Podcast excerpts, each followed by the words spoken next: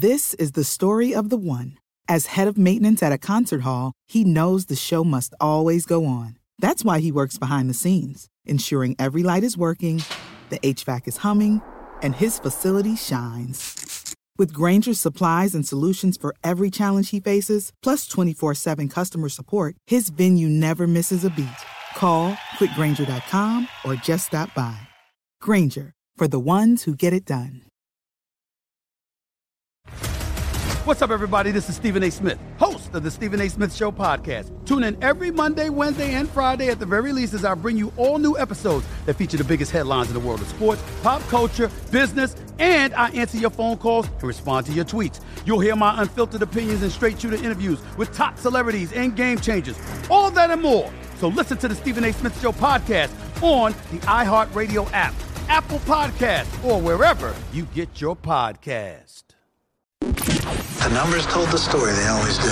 It's one of those idiots who believe in analytics. This is a numbers game with Gill Alexander on VSIN. Good Friday morning to you. It is a numbers game at VSiN, the sports betting network, VSIN.com, the VSiN app, Game Plus, iHeartRadio, YouTube TV, all proudly brought to you by Bet MGM. It's Gill Alexander is Kelley Bydlon.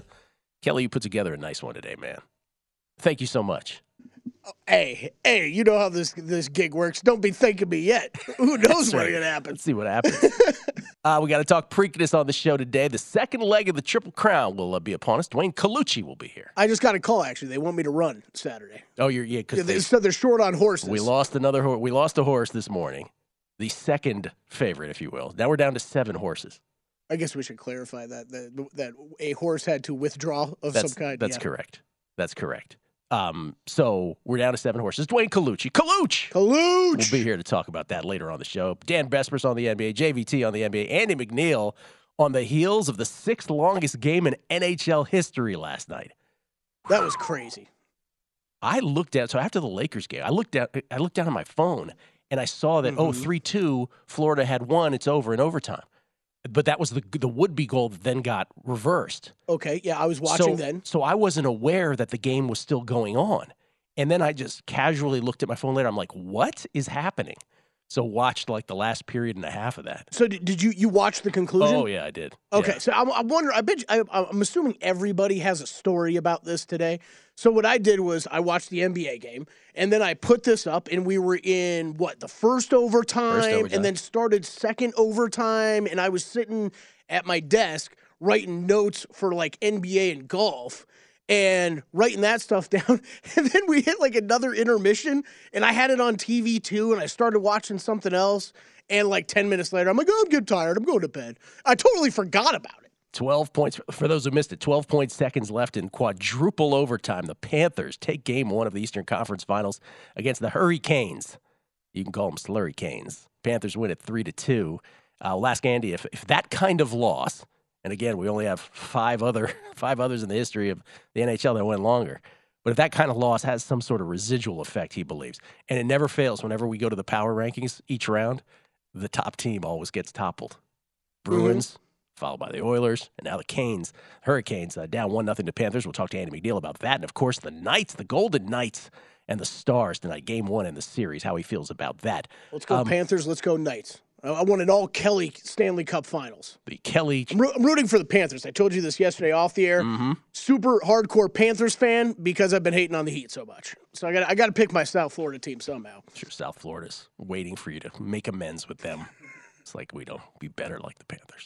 uh, Jeff Parlay will join us today also because Jeff Parles, ladies and gentlemen, producers number five and eight on this show, the Grover Cleveland of producers, is getting married. To, uh, is it tomorrow? It's tomorrow.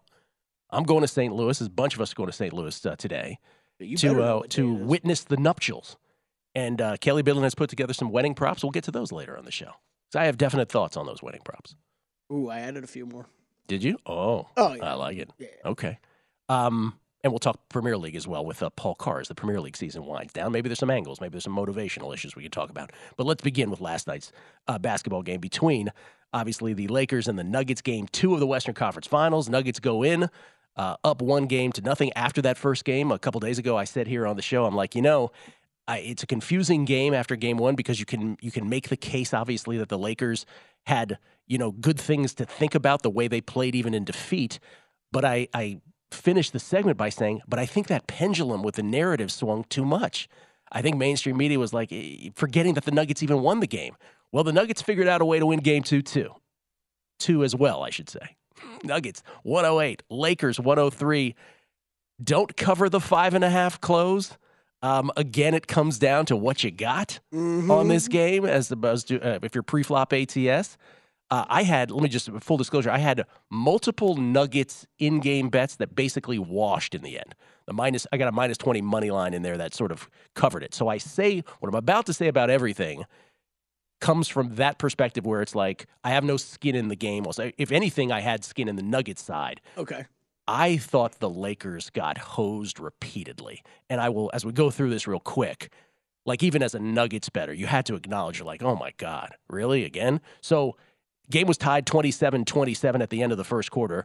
There was a very questionable flagrant called on D'Angelo Russell Mm-hmm. uh, in that frame and a putback by AD that was ruled in the cylinder when it wasn't in the cylinder.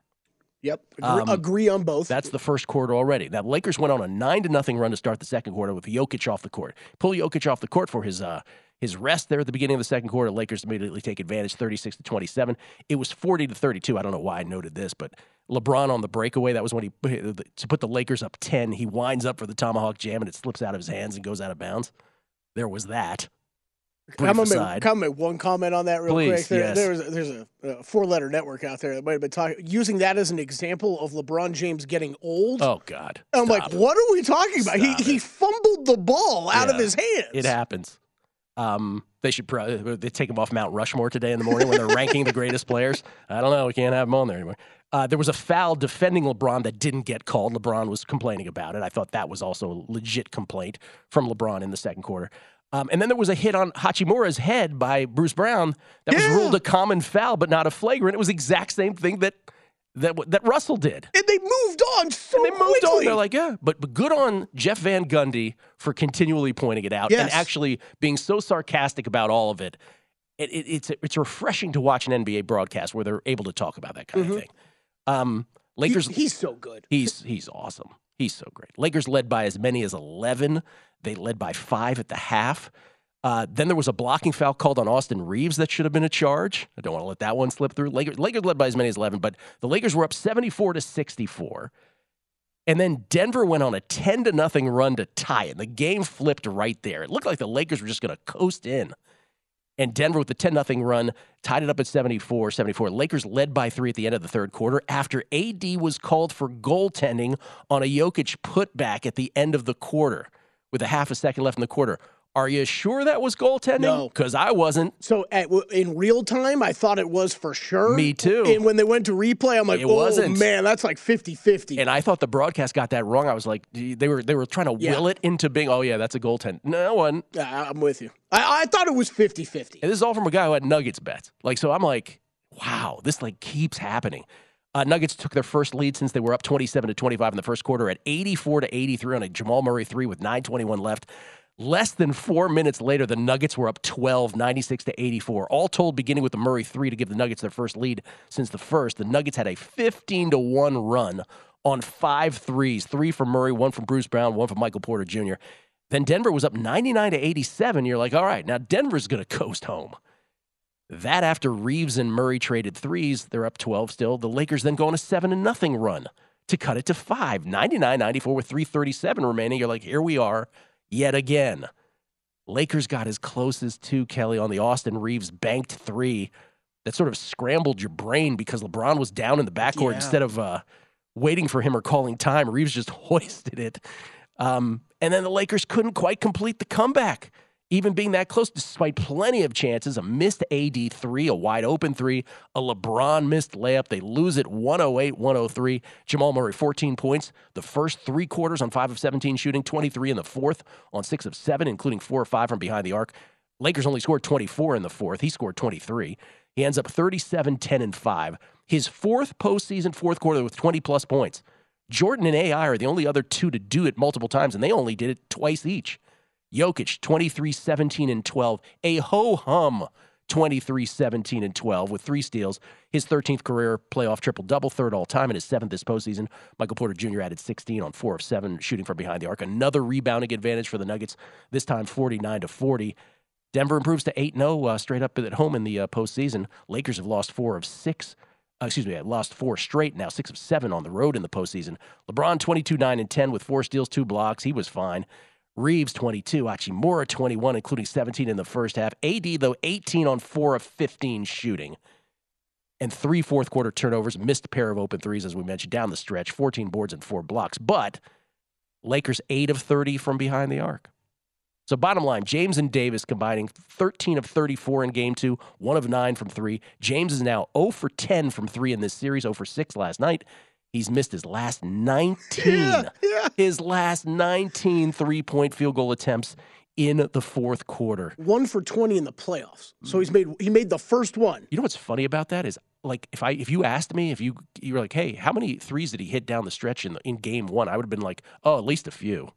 I, I completely missed that. So that so that right there though, if we want to talk about tired or getting old LeBron James, Maybe it's, that. It's that. It's settling for pull-up threes when you're down in desperation mode and not attacking the rim like we're you like we've been yelling at LeBron to do for 15 years. So the Lakers are plus 350 now, down two to nothing. They are going to be the exact same favorites that the Nuggets are. The Nuggets were in games one and two. They're five and a half point favorites in game three. I mean, Lakers' money line when it first came out was low and immediately shot Yeah. up because people are like, there's no way they're losing this game. I took a piece. I laid four and a half a little bit on the opener. I'm going to look at it live. though. The, the number swing is ridiculous. It's an 11 point Yeah. difference. If they won by 20, you wouldn't be surprised. no, no, I wouldn't. Yeah. But like just talking market reaction, Yeah. that's 11 point difference in the spread from what we played in game two to what it's going to be in game Yeah. three. That is insane. Um, so I, I think that number, like I, I laid a little four and a half Gill. I'm going to look to get in Lakers live and do like Lakers game three. I, I talked about this bit on Hardwood Handicappers. Now we got JVT coming up next. I think this series is going to be all about the stars with how little the benches are really playing into it. But where the Lakers like are getting bailed out is Austin Reaves and Rui Hachimura keep delivering. They do. You know what I mean? Like- time.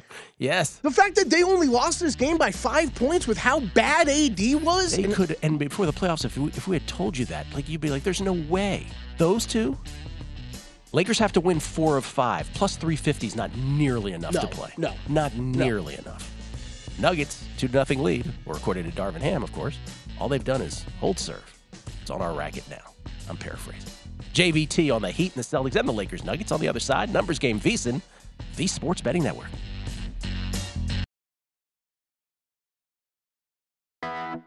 I'm Hannah Storm, and my podcast, NBA DNA with Hannah Storm, digs deep into the history of professional basketball, along with my own as one of the first female sportscasters. Now let's get you up to speed on what else happened around the NBA today. We talked to all sorts of people I interacted with, from Dr. J to Charles Barkley, and recap iconic moments. Yes, he's got it. He, here he comes.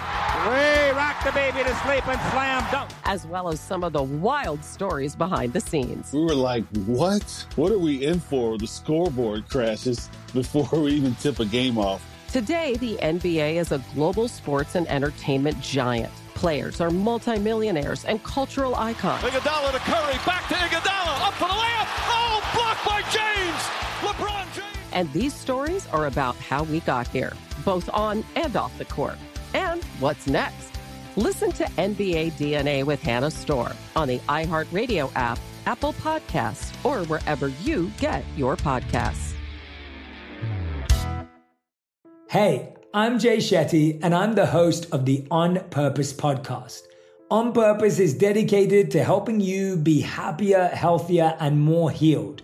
This week, I talked to Orlando Bloom in a rare interview where we went deep into how he got comfortable with fear, navigating the changes in relationships, and how to change the guilt and shame thought pattern.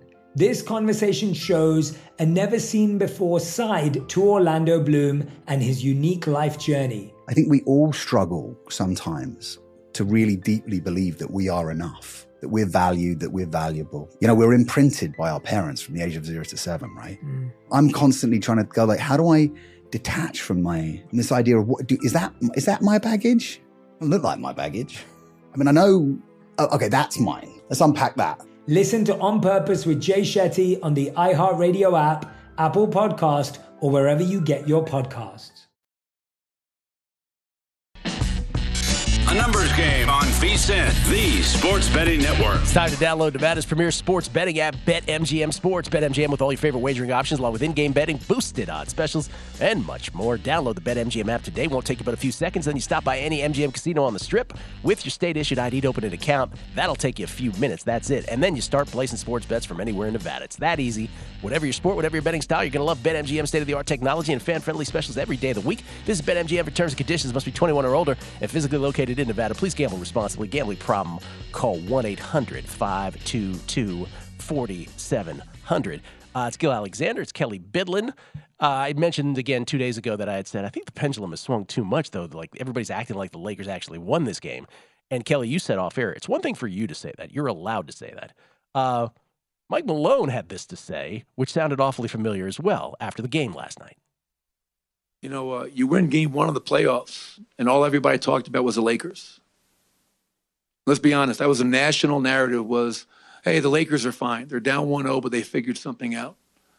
No one talked about Nikola just had a historic performance.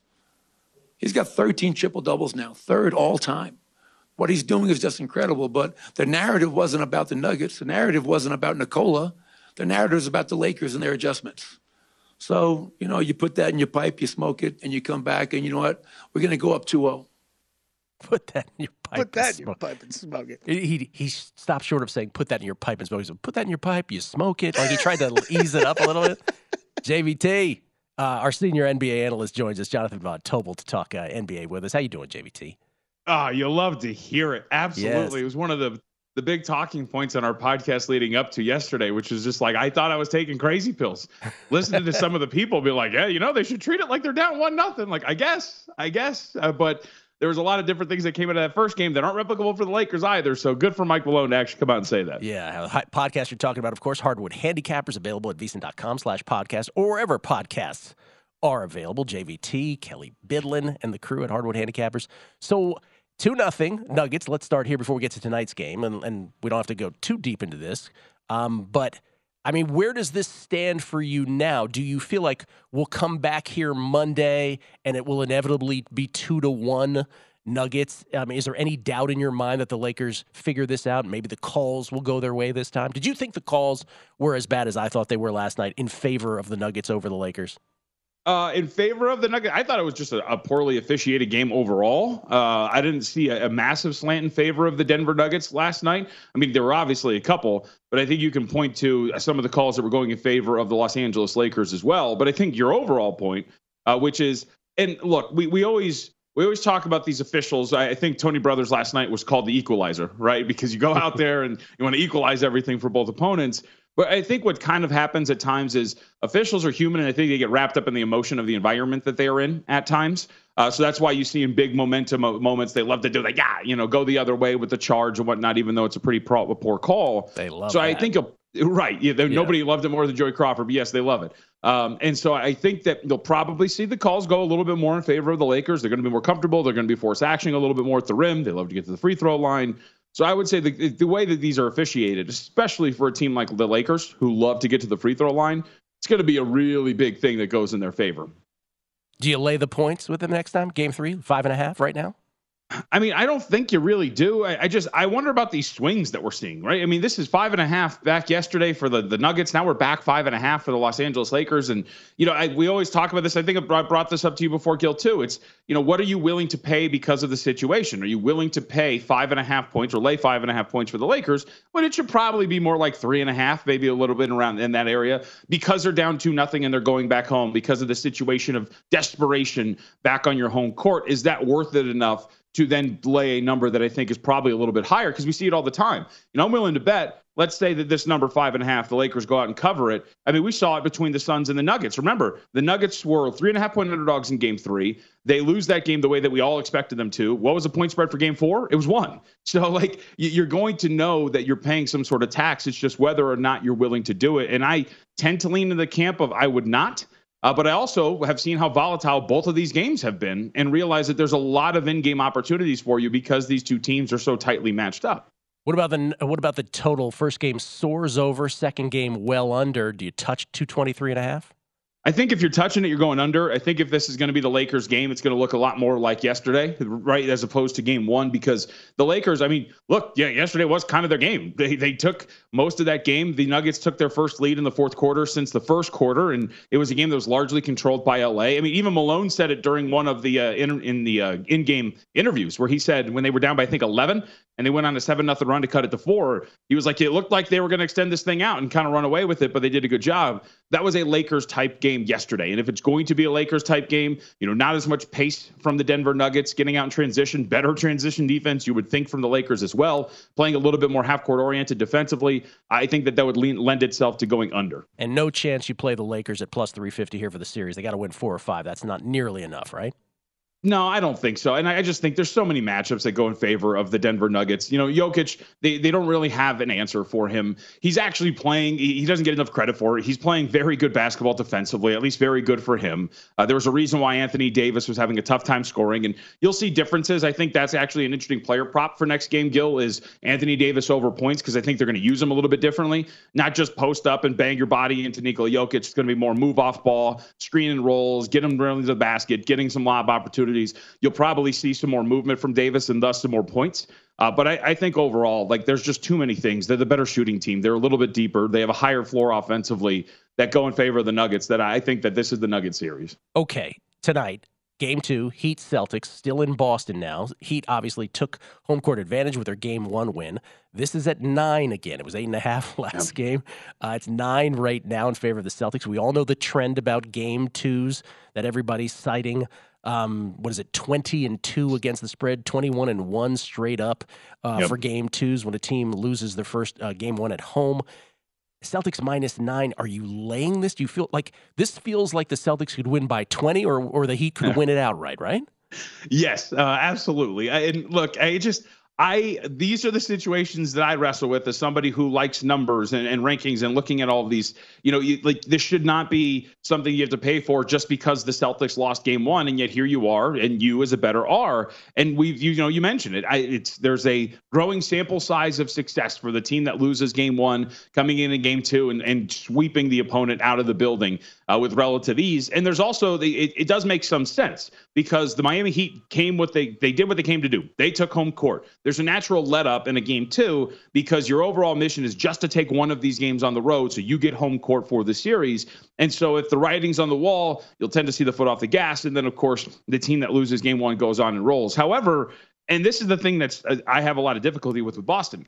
I think everything you're looking at would tell you that, like, hey, you know, the Celtics in game one had a lot of things that they really screwed up. And there was a lot of things that the Miami Heat, you don't know if it's replicable. Can the Heat again shoot 55% from three point range? Mm-hmm. Can they shoot what they did on contested shots? Everything in my being tells me no. So I would lean toward the Boston side, but given the yeah. fact that this thing's as inflated as it is, I think you're better off waiting for another opportunity. Give me three empty possessions for Boston. That thing's going to get under like eight and a half. Here's what I really want to know. So the Celtics were six dollar favorites before the series started. They obviously lose game one. If you hmm. if you believe in the Heat, let's say you're in the camp that believes in the Heat, um, and I'm I'm in that camp. They're almost two dollars. They're almost a still still a two dollar dog to win this series. I saw plus one ninety nine in some spots. We're showing plus one seventy, but the Heat still have a pretty juicy number up one nothing. Do you play this now, or do you say to yourself, you know what? I actually think the Celtics will win this game tonight. I'll wait for the even more favorable price after game two.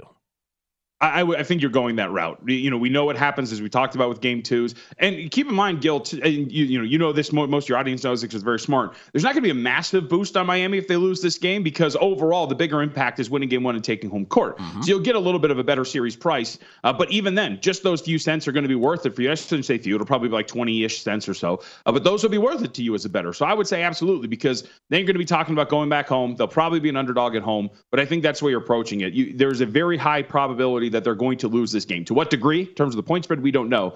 But I'm, I'm fairly confident saying it's going to be 1 1 going to Miami. And if that's the case, to your point, you sit back and you wait and you can take plus whatever with the uh, Miami Heat. If you want to get a little bit more safer, if you want to go like plus one and a half games at a, as a reasonable price as well, I think that's something to look at for sure. All right, last question. This is we got 45 seconds, but I'm just thinking about this.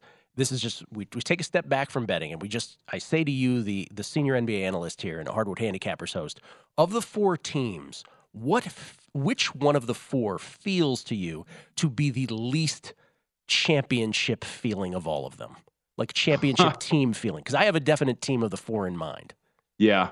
I mean, I guess narratively, it would be narratively it'd be Denver. I think roster construction, it's got to be Miami, right? Like a bunch of undrafted players. See, right now at this moment in time, the Celtics feel like the least championship because of the Jekyll and Hyde nature of them. Yeah. Like I just feel like that of all the four teams, that's the one that I could least see winning it at this point, I- which is a strange I- answer. Yeah, their, their run last year clouds it for me, but I can understand it. Yeah.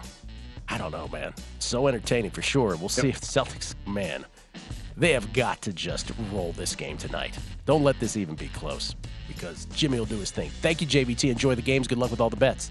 Good to talk to you. Thank you. Jonathan Von at me, JVT. We'll come back. Hockey with Andy MacNeil. Historic game last night. His thoughts on that and the Knights and the Stars tonight's numbers game, VSiN, the Sports Betting Network.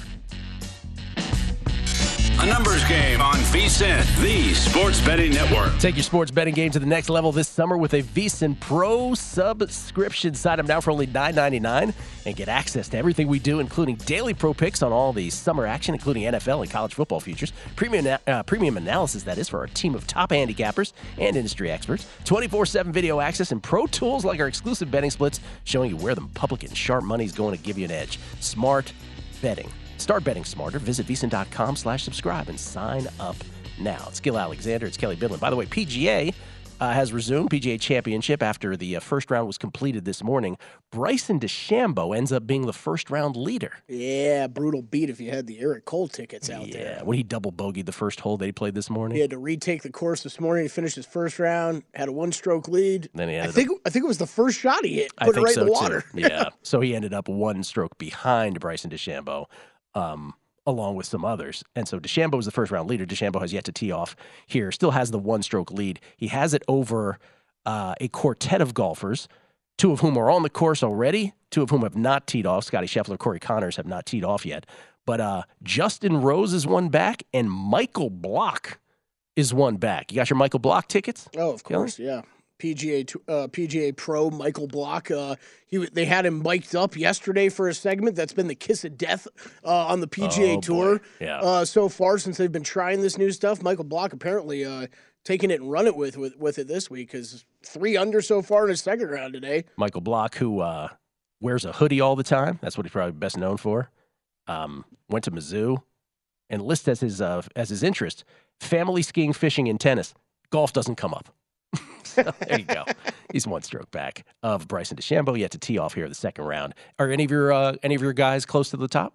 Uh, Keegan. Otherwise, it's looking pretty bad. Kill. Keegan's two back. Yeah. Okay. Scottie Scheffler looking good. Yes, sir.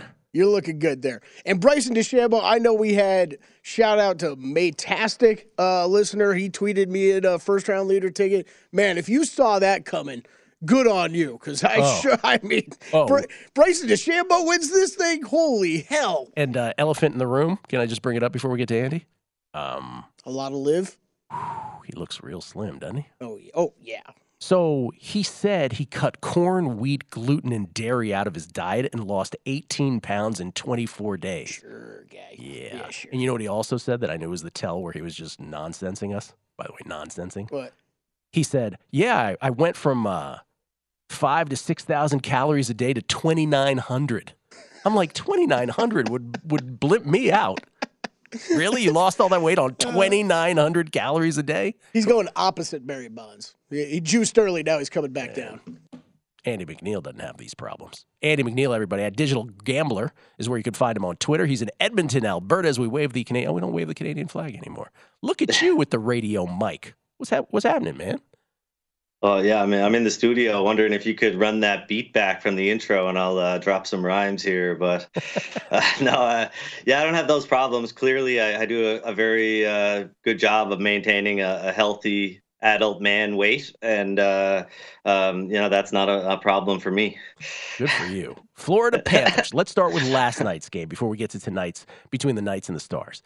Uh, last night, the sixth longest game in the history of the National Hockey League. Again, around 2 a.m. Eastern, just before. Uh, Florida wins it on a Matthew Tkachuk score with 12.7 seconds left in the fourth overtime. Panthers three, Hurricanes two. And I guess the question is I mean, and we don't have very much to go on with this, but do you imagine that a loss that goes on for that long, right? A loss that comes after that long of a marathon has a residual effect unlike your standard restaurant variety loss? Yeah, I mean, clearly we don't have a lot of examples to, to go on here. This doesn't happen a, a whole lot, but I would imagine that uh, losing after a game like that is, is pretty demoralizing, and you probably feel a lot more tired if you're a member of the Carolina Hurricanes than you are if you're a member of the Florida Panthers after that win.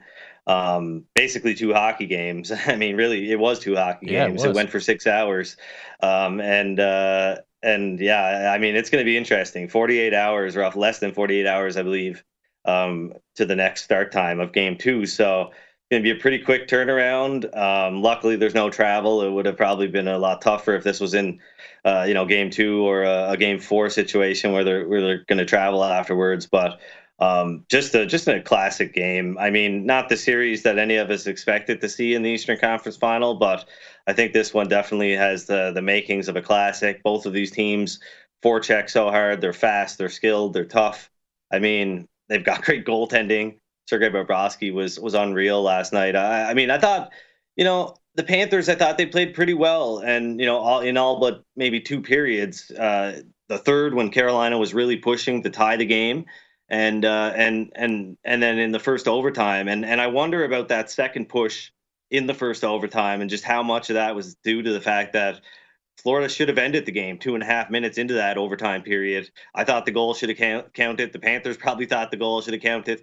Uh, head coach Paul Maurice lost his mind, so I think he he thought the goal should have counted as well. And I just wonder how much uh, you know that deflated the the Florida Panthers bench because I thought as as the overtime periods went on, they had plenty of chances to end it uh, and really started to you know claw their way back into the game. So Carolina definitely looked like the more dominant team at times last night. They had a 59% edge in expected goals when it was all said and done. But uh, I think the you know the the most of that mar- uh, margin came from that you know push to tie the game and that push after that disallowed goal. So I'm a little bit skeptical of you know that right there, and and I and I'm confident that Florida can you know live up to their price in game two. I think plus 130 is a a good price. Uh, I mean five and zero oh in overtime as you're showing on the screen right now. That's pretty impressive and pretty lucky at the same time. But I mean, this this team's shown that they're really adaptive and um, you know they're they're okay weathering the storm, uh, and and they've already taken out some some contenders already. So um, I think they're in a pretty good spot to to do so against Carolina. My series price, as far as you know, updated. Uh, series odds, I have the Panthers at minus 178, 64% chance of winning. Uh, I wouldn't necessarily bet the series price. I know minus 165 is technically a, a value bet, but uh, I'm going with the Panthers and the game two money line at, at, plus 130. Yeah, makes sense. By the way, what you were referring to is actually off screen, but we'll flash it up real quick before we get to tonight's game, which is this is stats by Lopez. This is our buddy Michael Lopez, who uh, was the guy who, who came up with the, you know, if 80% of favorites are to go through in an NHL postseason like they do in the NBA, you'd have to play a best of 51. Well, he points out these would be the NHL playoff records this year if overtime results had flipped. Um, so just look at that, right? Th- this is, you know, it, it just flips on its head and it just shows you the vagaries of the sport and how random it can be, how fortunes, fates, yeah. and legacies can change. We do have to take into account that that Michael is a Bruins fan, though, so there's a good reason why he's yes. showing this today. yeah, I think the Panthers have won eight straight overtime games. If you go back in time in the postseason, if I'm not mistaken. Or, or uh, yeah, I'm not yeah. sure about that. I know they've won yeah. seven straight uh, on the road overall, which is uh, pretty impressive in these playoffs, especially considering the teams that they played. But yeah, just just quite a run, and they're really building an identity as a playoff team. And Matthew Tkachuk, now the the Conn Smythe Trophy favorite at DraftKings, four to one, uh, makes a lot of sense too because I mean he's he's uh, he's carving out a really good story for himself right now, being kind of like the catalyst that's that's bringing the Panthers to where they are. All right, tonight in Las Vegas, Game One, Stars and Knights. um, the Western Conference Finals. The Knights are minus 130. Um, did I hear you say you have this as a coin flip this series? Uh, yeah, roughly. I got Vegas winning at 51% of the time. I Jeez. bet the Stars at plus 120 uh, to win the series. That's come down quite a bit. Um, I'm going to guess that you guys can find some some better prices out there in Vegas than I can find in my part of the world on on the Stars. But um, yeah, I, li- I like Dallas to win the series at anything you know plus 115 or better. Uh, I don't know if that's still available, but that's that's kind of where I'm at right now. I, I I think the game is, is basically a pick 'em in favor of Vegas. Uh, and and I won't be playing the game online, but I'm I'm hoping the the variance in game one continues uh, with the underdogs. They're ten and three so far in the playoffs in game one uh, to date, and and hopefully the Stars can get the job done tonight. Okay, so so game one price, so game one price on the Stars, but not the series, and then in the no, game series price series, on the Stars, series price not, on the Stars, not but the not game, game one, one. Right, series price on the Stars, game two price on the Panthers, but not the series. That's right. Gotcha. All right, Andy MacNeil. Good luck with it all. What a what a entertaining postseason it has been. Always the case with the Stanley Cup playoffs. Appreciate it, man. All right, thanks, guys. Andy MacNeil at Digital Gambler on the old Twitter machine. Can we squeeze in a tennis pick of the day, by the way, before we get at it? Got to get to break here. Uh, one play in Italy on the ladies' side today for me. We uh, successfully hit on Elena Ostapenko over Paula Badosa in the last round, taking Ostapenko again today at a dog price against Elena Rybakina. Uh, Ostapenko, who uh, won the French Open back in 2017, so she has clay pedigree. Uh, when she is on, when her return of serve is on, she is tremendous, and her clay numbers are through the roof. Um, plus 138. Really nice price on her to uh, take down Rybakina. And by the way, I did play her here before the semis to win this tournament at plus 265. She would be a favorite. Uh, I think even against Kudermetova if they were to meet in the finals, but obviously uh, got to get by Rybakina first. But that's the play. Ostapenko plus 138 told the crew is also rooting that along. Uh, I don't know what time the match starts and if I should be concerned about our show or not, but they're rooting it along. Apparently. It's it's in three hours. We got time. Okay. Sorry they went rogue yesterday. That I will say. Coming back, more basketball next. I'm Hannah Storm, and my podcast, NBA DNA with Hannah Storm, digs deep into the history of professional basketball, along with my own as one of the first female sportscasters. Now let's get you up to speed on what else happened around the NBA today. We talked to all sorts of people I interacted with, from Dr. J to Charles Barkley and recap iconic moments. Yes, he's got it. He here he comes. We rock the baby to sleep and slam dunk. As well as some of the wild stories behind the scenes. We were like, what? What are we in for? The scoreboard crashes before we even tip a game off.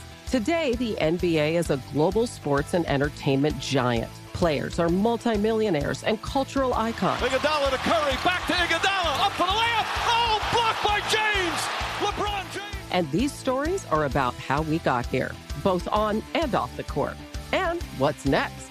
Listen to NBA DNA with Hannah Storm on the iHeartRadio app, Apple Podcasts, or wherever you get your podcasts. Hey, I'm Jay Shetty, and I'm the host of the On Purpose podcast. On Purpose is dedicated to helping you be happier, healthier, and more healed.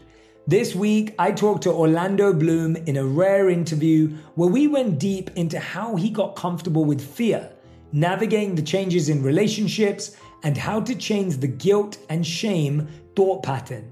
This conversation shows a never seen before side to Orlando Bloom and his unique life journey. I think we all struggle sometimes to really deeply believe that we are enough that we're valued, that we're valuable. You know, we're imprinted by our parents from the age of zero to seven, right? Mm. I'm constantly trying to go like, how do I detach from my from this idea of what do, is that is that my baggage? It look like my baggage. I mean, I know. Oh, okay, that's mine. Let's unpack that. Listen to On Purpose with Jay Shetty on the iHeartRadio app, Apple Podcast, or wherever you get your podcasts.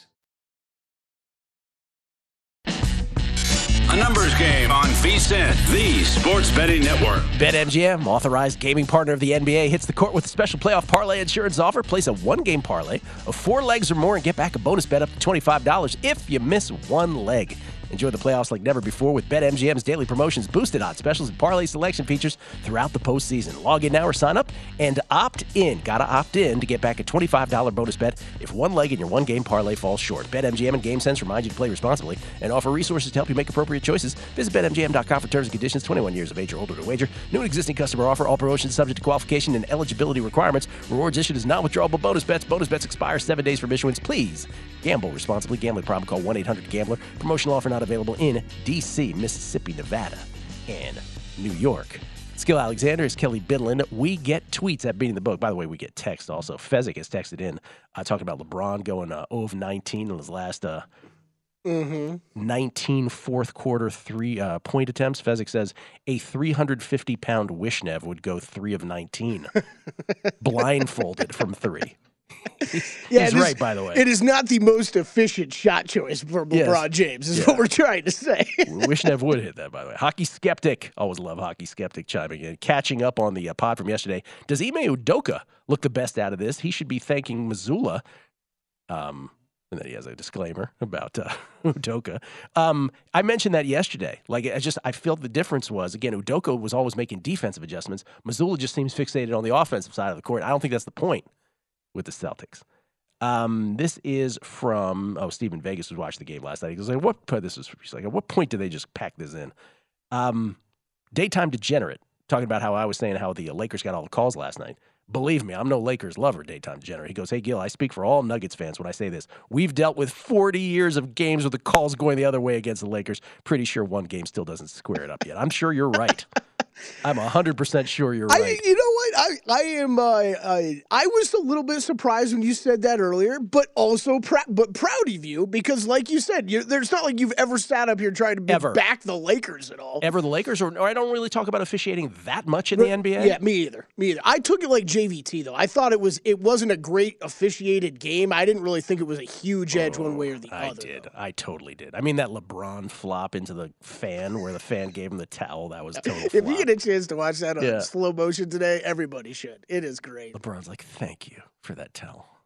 Um, this is from Kevin, who says uh, regarding the James fumbling the ball on the breakaway. Do people forget when Jordan came back with the Wizards and used the rim to punt the ball back to half court line one time? I do recall that. Oh, man, yeah. yeah. Mike Rouse, uh, make sure you get all your wagers in before heading to St. Louis today. No legalized sports betting in Missouri. Oh yeah, we know. Uh, thank you for that though, Jamie Leva. Excellent the click reference this morning, Gill. Guess I'm drinking hurricanes tonight. Happy Friday, boys. I knew one person would catch the reference. Or I missed it. I didn't even get the tweet. slurricanes. Was that was that that terrible Adam Sandler movie? That one? no, it's E40. Uh, The, Hurricanes. It's a song. Hurricane is Hurricanes is a song by uh, E40. Uh, B Venom Boy. Recommend Bogart Smokehouse when in St. Louis. That's some good barbecue. Thank you, B Venom Boy. Like thanking him as B Venom Boy. Just Doug, thanks. The King was gassed at the end of his shift last night. Greatness still gets tired. Fatigue is his problem, not skill. Talking about LeBron.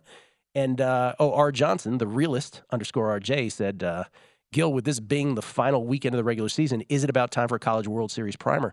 We actually uh, had Brad Porras on earlier this week. So, again, tickets that we have Texas, Campbell, uh, Clemson, Georgia, and I'm thinking about grabbing another one. But that's where we are. Now, a primer we will get to because now it is conference tournaments are upon us. Obviously, teams have got to get into their conference tournaments. Team like Georgia is a, is a bubble team to even get in the SEC. But the big takeaway from that segment was Brad believes there are multiple SEC teams, multiple SEC clubs, that if they get to the round of 64 of the College World Series, could make a run. Like he's super, super SEC snobby. He even said he relates himself to SEC snobby in college baseball as Pete Fiutak is SEC snobby in the uh, in college football. So um, we'll talk more College World Series next week because it is that time of year, and we'll talk about the format because the format is funny as well. But uh, we'll do that uh, when we have more time coming in the coming days. As far as soccer, the Premier League, uh, well, the title is all but decided. But yet they're still playing games. Maybe there's some motivational issues that can uh, trigger some bets. We bring in Paul Carr from the Expected Value Podcast and TruMedia Networks from Topeka, Kansas. How you doing, Paul? I'm good. I'm good. You're going to St. Louis for the big uh, Sporting KC St. Louis City SC I 70 rivalry game this weekend, right? No, something much bigger. The Jeff Parlay nuptials. What? Yes. Love it. Much bigger. Love it. Just outside, dare- outside of St. Louis. How dare he schedule at the same time as the soccer game? I get. We're trying to go to the Cardinals Dodgers game too, so I get, we got to get good, in and turn it around. It's the whole thing. Um. All right. So here's the deal. By the way, Jeff Parlay props, wedding props, coming up later on the show. I know everybody's very Oh, excited boy. for that. Let before we get into your picks. Mhm. So, explain to everybody what Man City is trying to accomplish with the triple here and how rare this is.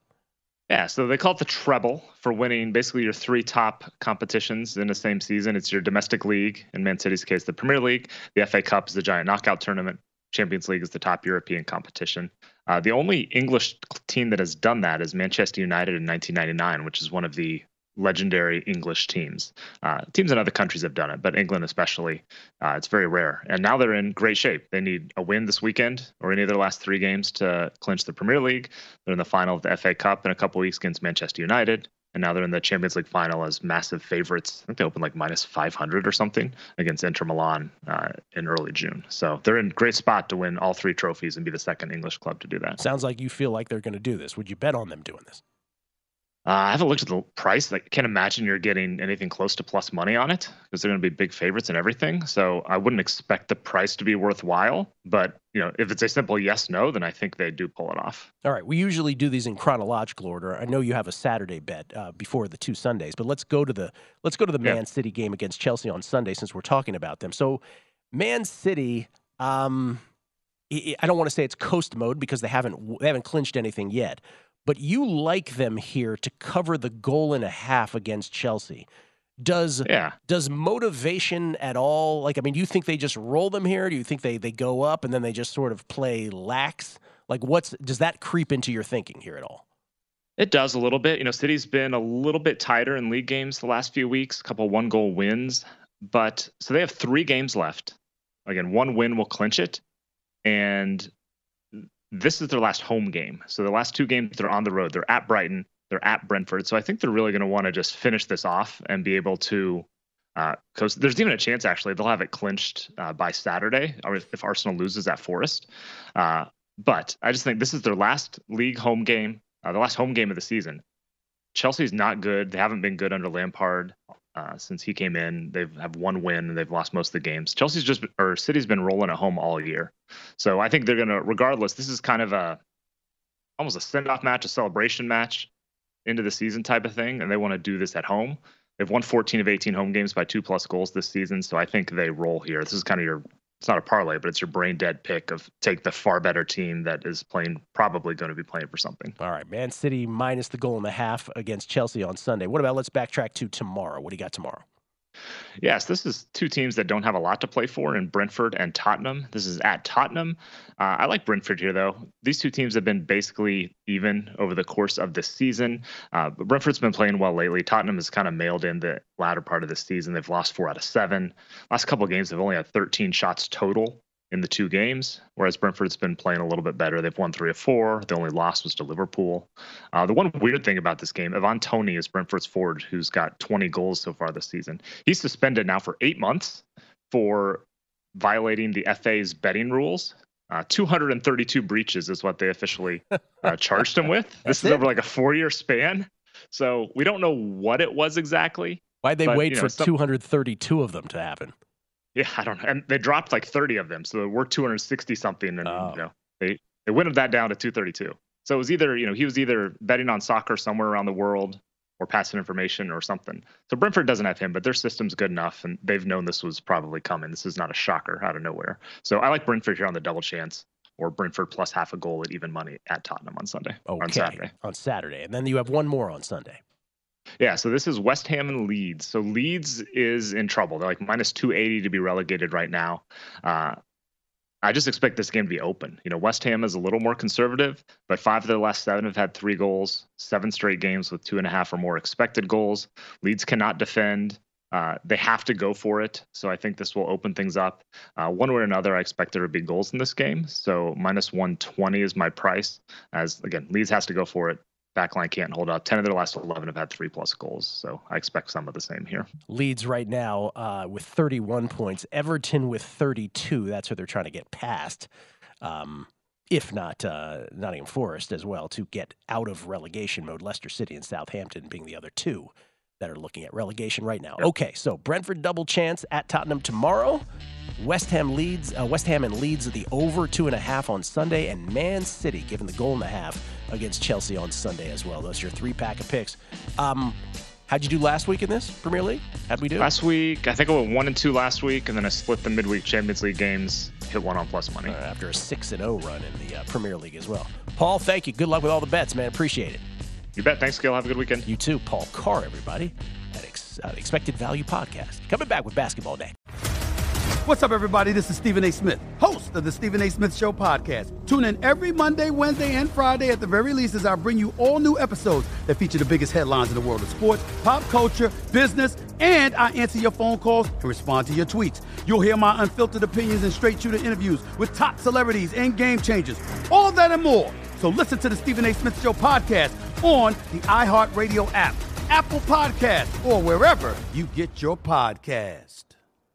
I'm Hannah Storm, and my new podcast, NBA DNA with Hannah Storm, chronicles my six decades in professional basketball. From growing up in the sport to becoming one of sports TV's first female broadcasters. Join me as I dig deep into the game's history, unearth some wild stories, and talk to my friends from the world of basketball, from Dr. J to Charles Barkley. It's been a wild ride, and now I get to take you with me. Listen to NBA DNA with Hannah Storm on the iHeartRadio app, Apple Podcasts, or wherever you get your podcasts.